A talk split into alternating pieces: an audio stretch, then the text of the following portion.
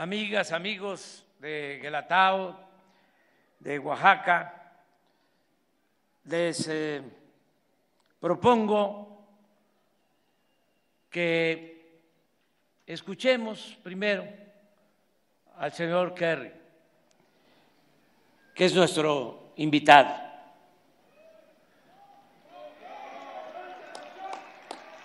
Me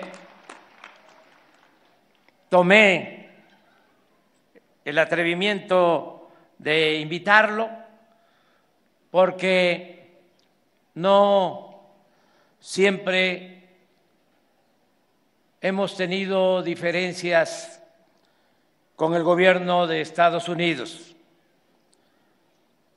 Han habido momentos de cooperación y de amistad, como cuando el presidente Abraham Lincoln se entendió y apoyó la causa del presidente Juárez. Para que tengamos una idea, un dato, el presidente Abraham Lincoln nunca reconoció a Maximiliano, nunca aceptó esa invasión extranjera de Napoleón III a nuestro país. Nunca, siendo presidente Abraham Lincoln, dejó de apoyar la causa de la República que encabezaba Benito Juárez. Por eso decidí invitar a John Kerry, que además es el representante para el medio ambiente, el clima, para cuidar la naturaleza del presidente Biden, que también se ha portado con nosotros de manera respetuosa y nunca olvido que la primera vez que nos vimos me dijo, ustedes son un país independiente, libre. Usted es un presidente soberano. Y la relación que quiero tener con usted, me dijo, es una relación a partir de un pie de igualdad. Nunca vamos a ofenderles como país independiente, libre y soberano que somos. Por eso le agradezco mucho al presidente Biden que nos respeta y aplica la frase del presidente Juárez, que entre los individuos como entre las naciones, el respeto al derecho ajeno es la paz. No quería yo extenderme si era nada más darle la palabra al señor Kerry, pero lo vamos a escuchar y luego hablo.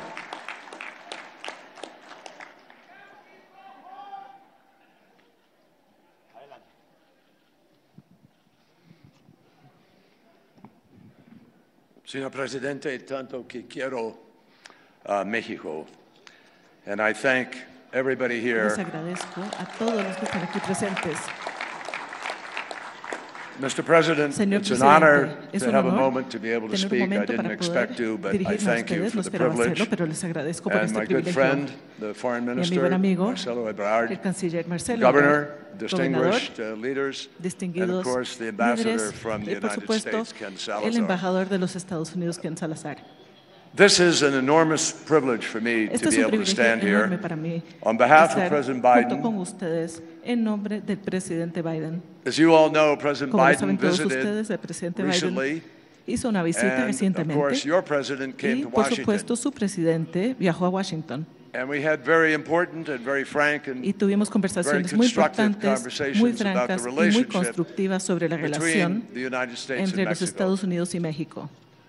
On this particular day, En este día, en particular, this is a special privilege for me. este es un privilegio especial para mí. And I thank you, all of Y you. les doy las gracias a todos ustedes. I thank you for your Les doy las commitment gracias por su to compromiso democracy, con la democracia, a commitment to peace, su compromiso con la paz, a commitment to a future su compromiso con el futuro, that is built on que se construye sobre el respeto that we all should share que todos debemos compartir for this planet that por este planeta en el que vivimos, for our common interests por nuestros intereses comunes y la misma vida. And we do share a lot. Y compartimos muchas cosas. I was fascinated driving up here Quedé fascinado viajando para llegar hasta aquí por la montaña and thinking about the journey y me puse a pensar of your remarkable first en el president of viaje que dio su primer presidente Benito de Juárez. independencia, Benito Juárez. He was a shepherd, Él fue pastor, a shepherd not just of sheep, pastor no solamente de but he ovejas, became a great shepherd of people, his sino que se people, convirtió en un gran pastor de su gente, de su pueblo al que él amaba. And he was a wise and extraordinary leader, this era un young man who y walked extraordinario. from here Este joven que to Oaxaca. desde aquí hasta Oaxaca, where his sister lived donde vivía su hermana and where he went to school then y donde luego estudió and ultimately became a lawyer y finalmente llegó a ser abogado. and obviously to become president y of Mexico, a politician of de great México, skill. un político sumamente capaz. But the link between the United Pero el enlace States entre los Estados Unidos and Mexico y México really took a special turn realmente dio un giro For the especial better. para bien, because we all know there porque had been todos troubles. sabemos que ha habido historically. problemas históricamente. But he became friends with Pero the él greatest se president of hizo the United amigo States of del America, mayor presidente Abraham de Lincoln. los Estados Unidos de América, the Abraham man who Lincoln. saved Un our hombre union, kept que our salvó country nuestra together, unión, que mantuvo unido nuestro país, un hombre que liberó a las personas que habían sido esclavizadas. Y obviamente él vio algo en Benito Juárez, quien luchaba contra las fuerzas extranjeras por la soberanía y la integridad de México. Y esta amistad brought Abraham Lincoln to the point that he llevó a provided Abraham Lincoln weapons hasta el punto de que él proporcionó forces armas that a were las fighting against fuerzas the occupation. que He did it luchaban contra la ocupación y lo hizo en secreto. Tomó el riesgo y lo hizo porque él creía en la democracia y creía en Benito Juárez. So this is a special connection that Esta es una conexión especial entonces que celebramos hoy juntos. Y quisiera expresarle mi agradecimiento al presidente López Obrador. Veo sabiduría en su liderazgo que quiere deshacer algunos de los errores del pasado para promover los intereses del pueblo. And it is clear to Y me a mí me queda claro that he understands the degree to que él which entiende our futures are now hasta qué punto inextricably linked. nuestros futuros ahora están political unidos. Y esta no es una That's declaración política, no es una declaración ideológica, based es una on the declaración reality of que se basa en la realidad de la ciencia. And a report that just came out Y a un informe que se acaba de publicar the hace un par United de Nations, días de las Naciones all of Unidas, us que nos advierte a todos that we must take the que steps necessary debemos dar los pasos to reduce the necesarios para increased warming reducir on the planet el nivel de calentamiento del planeta, are not only going to be able to live in sino peace, si todos queremos poder vivir en paz but live at all. y de hecho vivir. So today we celebrate leadership. Hoy celebramos el liderazgo, We celebrate the beginning of independence celebramos Mexico, el principio de la independencia para México, and we celebrate together Y what celebramos President Biden would juntos want me to share with all of you. lo que el presidente Biden quisiera que yo compartiera con todos ustedes. Estados Unidos, México, para siempre. Thank you.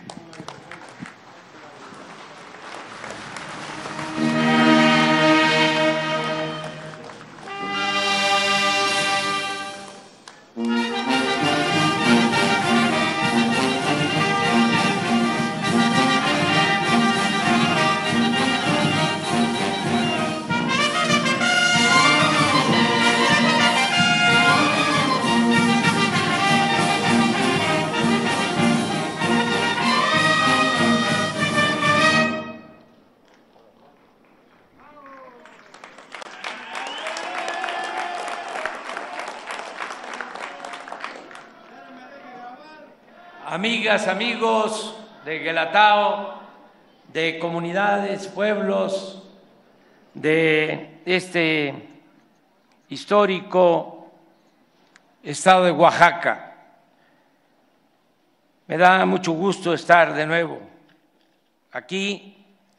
Visitamos Guelatao como cada año en esta fecha para recordar el natalicio del mejor presidente en la historia de México. En esta ocasión, como ya lo expresé, invitamos, a nuestro amigo John Kerry, representante del presidente Biden en la importante tarea de cuidar el ambiente y mitigar con la cooperación de todos los pueblos y gobiernos del mundo el cambio climático. No olvidemos que Benito Juárez, repito, contó siempre con la simpatía y el respeto de otro gran estadista, Abraham Lincoln, entonces presidente de los Estados Unidos de América. Juárez fue reformador e internacionalista y su obra trasciende fronteras. Su pensamiento liberal y su acción transformadora es realmente ejemplar. Sabía con claridad que México necesitaba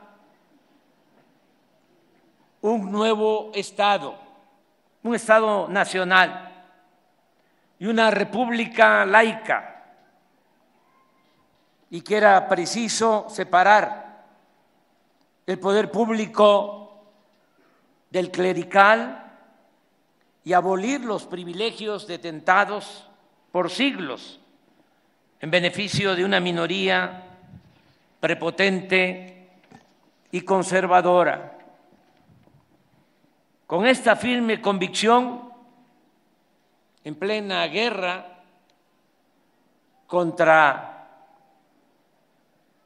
los potentados y en momentos difíciles para el movimiento liberal, Juárez se lanza hacia adelante desde Veracruz, una de las varias sedes de su gobierno itinerante, y con determinación y sin medias tintas proclama las históricas leyes de reforma, las cuales establecieron la separación entre la Iglesia y el Estado y expropiaron a la jerarquía eclesiástica buena parte del enorme poder, sobre todo el dominio de la tierra que detentaba.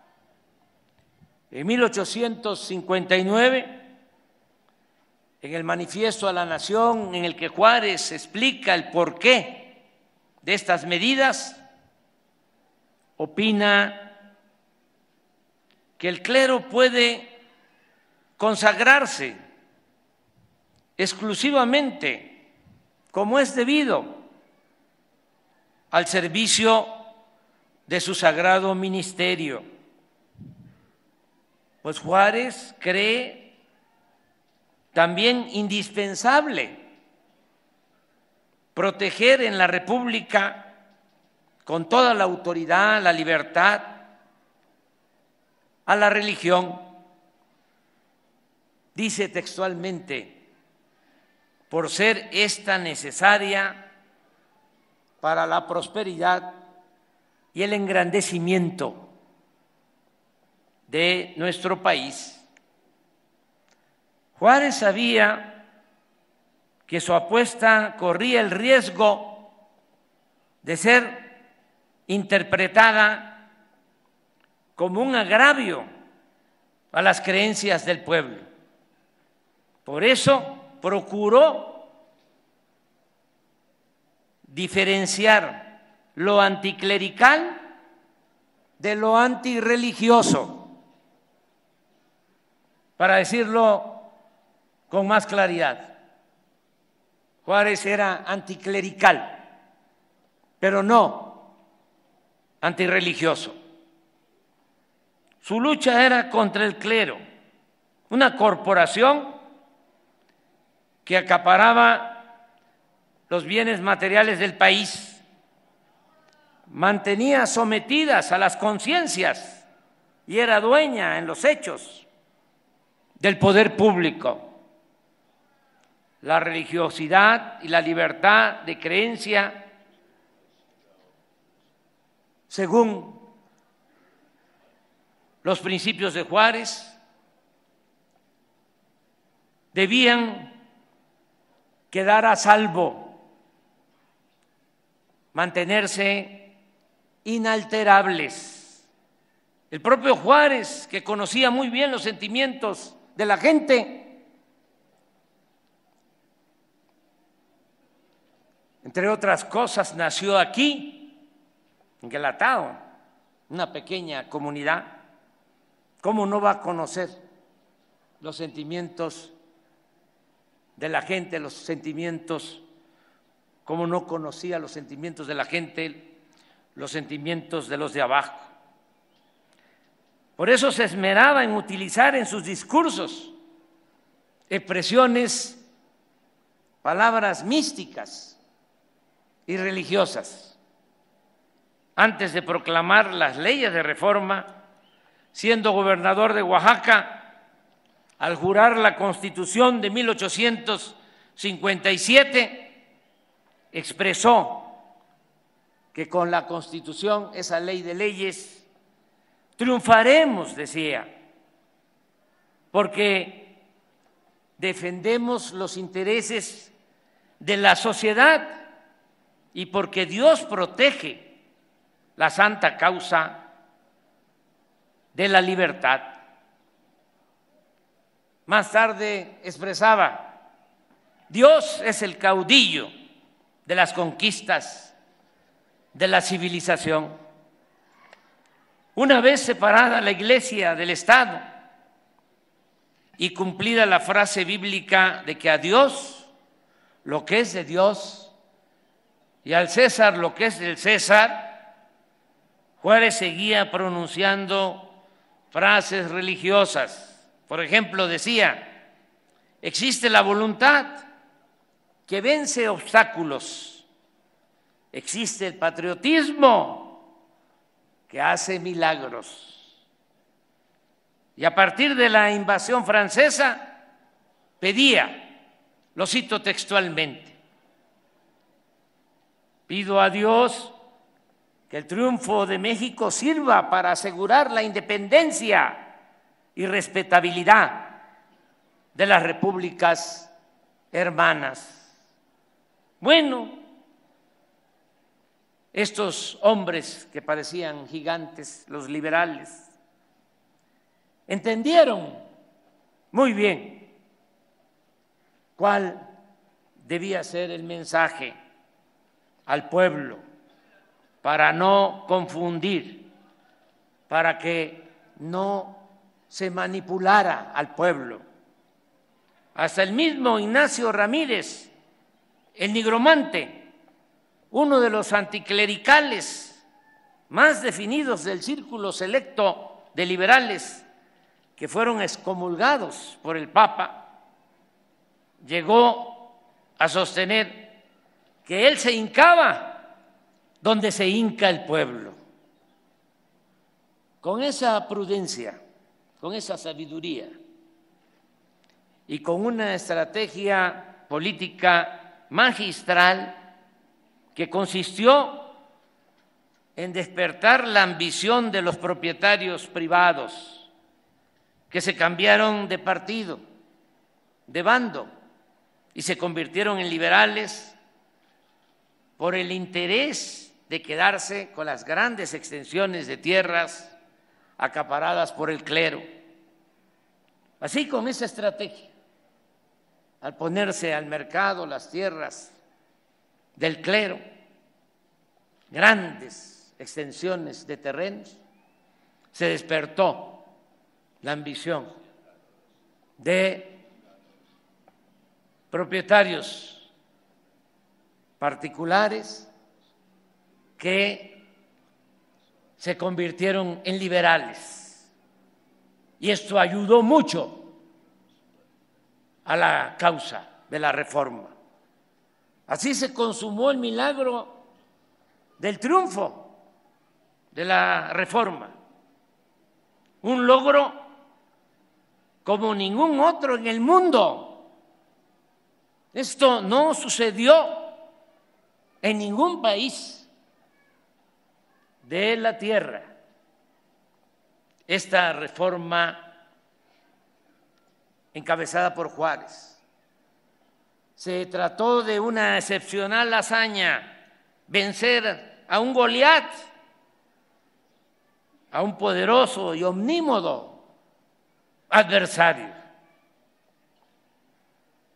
No obstante, derrotados los conservadores, como es su mala costumbre, acudieron al extranjero a buscar auxilio para su causa, es decir, incapaces de ganar por la vía electoral y ni siquiera por la fuerza de las armas, un grupo de reaccionarios de nuestro país apelaron al monarca francés Napoleón III y le fueron a ofrecer el trono de México a Maximiliano de Habsburgo.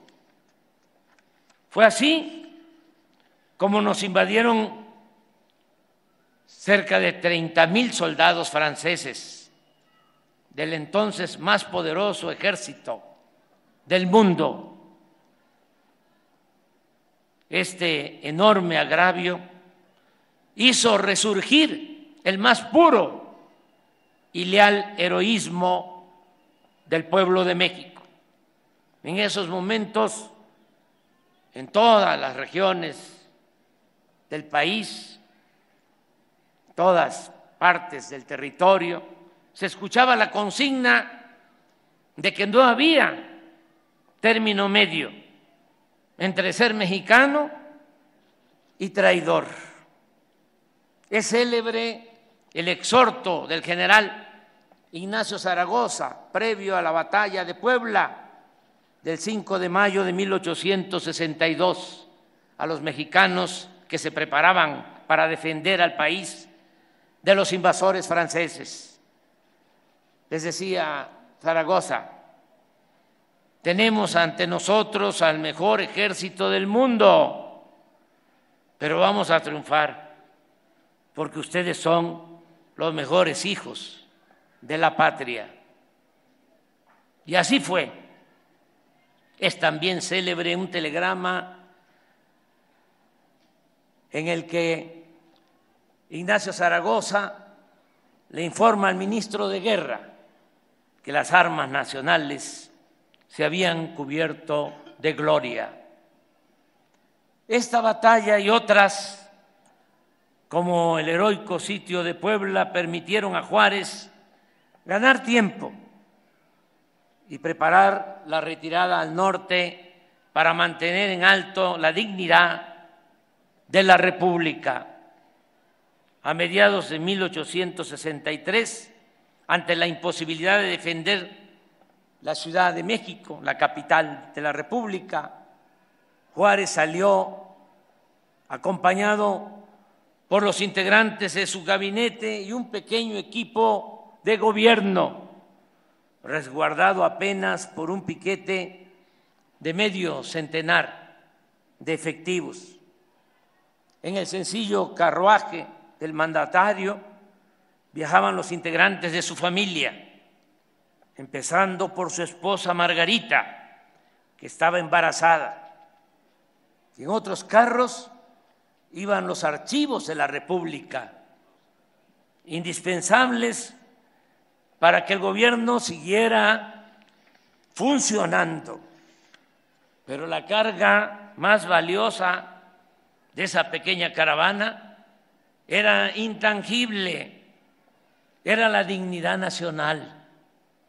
Fue la dignidad la que convirtió la huida en resistencia, la debilidad material en fortaleza moral y la inferioridad en medios militares en superioridad de la razón.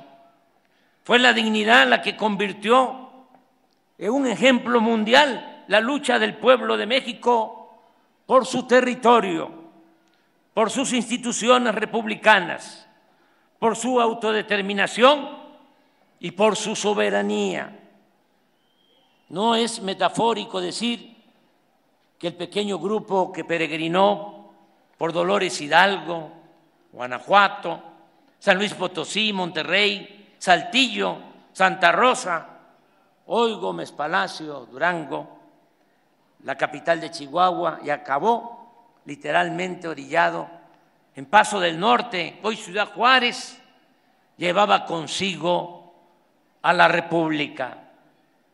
Pero también todas las esperanzas de México las encarnaba un presidente indomable que ante traiciones, vacilaciones o propuestas de negociaciones indecorosas llegó a contestarle en una carta a Maximiliano lo siguiente, es dado al hombre, Señor, atacar los derechos ajenos, apoderarse de sus bienes, atentar contra la vida de los que defienden su nacionalidad, hacer de sus virtudes un crimen y de los vicios propios una virtud. Pero hay una cosa, le decía el presidente, hay una cosa que está fuera del alcance de la perversidad y es el fallo tremendo de la historia. Ella nos juzgará y más tarde, el 2 de marzo de 1865, le escribe a su yerno Pedro Santa Cilia con la siguiente convicción, que el enemigo nos venza y nos robe, si tal es nuestro destino. Pero nosotros no debemos legalizar un atentado entregándole voluntariamente lo que nos exige por la fuerza. Si la Francia, los Estados Unidos o cualquier otra nación se apodera de algún punto de nuestro territorio y por nuestra debilidad no podemos arrojarlo de él, dejemos siquiera vivo nuestro derecho para que las generaciones que nos sucedan lo recobren. Malo sería dejarnos desarmar por una fuerza superior, pero sería pésimo desarmar a nuestros hijos, privándolos de un buen derecho, que más valientes, más patriotas y más sufridos que nosotros lo harían valer y sabrían reivindicarlo algún día. A la postre, el imperio acabó por derrumbarse por diversas, por diversos factores internos y externos. En lo interno, el más importante de ellos fue sin duda el tesón del gobierno juarista y la resistencia de la población mexicana. Pero también pesó en lo externo, el que en el continente americano el panorama previo a la invasión francesa había cambiado. En abril de 1864, el gobierno del presidente Abraham Lincoln logró la derrota definitiva de los esclavistas sureños y con ello ganó la guerra civil en la que había estado sumido Estados Unidos durante cuatro años. Señor John Kerry, amigas, amigos, como todos sabemos, aún en plena guerra de secesión, Abraham Lincoln apoyó al gobierno de Benito Juárez en su lucha contra los invasores franceses. Dio refugio y protección a su familia, a la familia del presidente Juárez, y negó el reconocimiento al régimen imperial de Maximiliano. Desde mucho antes desde antes que llegara a la presidencia, Abraham Lincoln, en 1847, en sus tiempos de congresista, Lincoln dio prueba de su grandeza moral al condenar la invasión de Estados Unidos a México y el subsecuente despojo de nuestro territorio. Lincoln criticó al presidente James Polk de haber emprendido con el apoyo de la Cámara de Representantes una agresión injusta basada en mentiras y en la prepotencia. El representante por Illinois, Lincoln, sufrió en ese entonces graves consecuencias políticas por su honestidad. Fue acusado por Polk y sus partidarios de colaborar con un enemigo, entre comillas. Lincoln perdió en ese tiempo la elección al Senado y su partido se quedó sin la mayoría en la Cámara de Representantes. Pero las cosas cambiaron y llegó posteriormente a la presidencia. Desde el inicio de su mandato recibió en su casa, en su residencia, al embajador mexicano Matías Romero, con quien acabaría forjando una cercana amistad.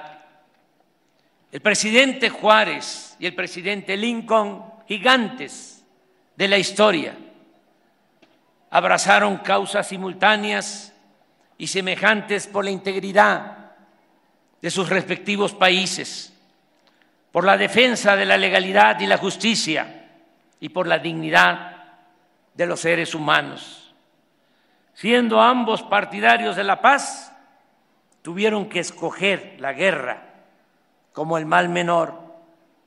Ambos enfrentaron situaciones críticas y entrelazadas y las superaron con la fuerza enorme del apego a los principios, sin los cuales, como decía Juárez, sin principios los hombres dedicados a la política, a lo público, sin principios no son nada. En Lincoln y en Juárez, mexicanos y estadounidenses, tenemos el ejemplo de que la amistad, la cooperación y la comunión de principios y de propósitos pueden y deben ir más allá de divergencias culturales y políticas de diferendos económicos y de agravios históricos. Y por eso a mí me da mucho gusto, señor Kerry, que nos acompañe en este día con la representación de nuestro amigo el presidente John Biden. Muchas gracias por estar aquí. Así pues, esta es una fecha aventurosa este 21 de marzo, una fecha aventurosa para la dignidad de las personas, de las naciones y de la paz, porque la dignidad conlleva el respeto a los derechos de los otros, y si hay respeto, hay paz, tanto entre los individuos como entre las naciones. Que viva la amistad de Lincoln y Juárez, que viva la amistad entre Roosevelt y Cárdenas, que viva la amistad del presidente Biden con México, que viva la amistad de nuestros pueblos, que viva Juárez, viva México, viva México, viva México.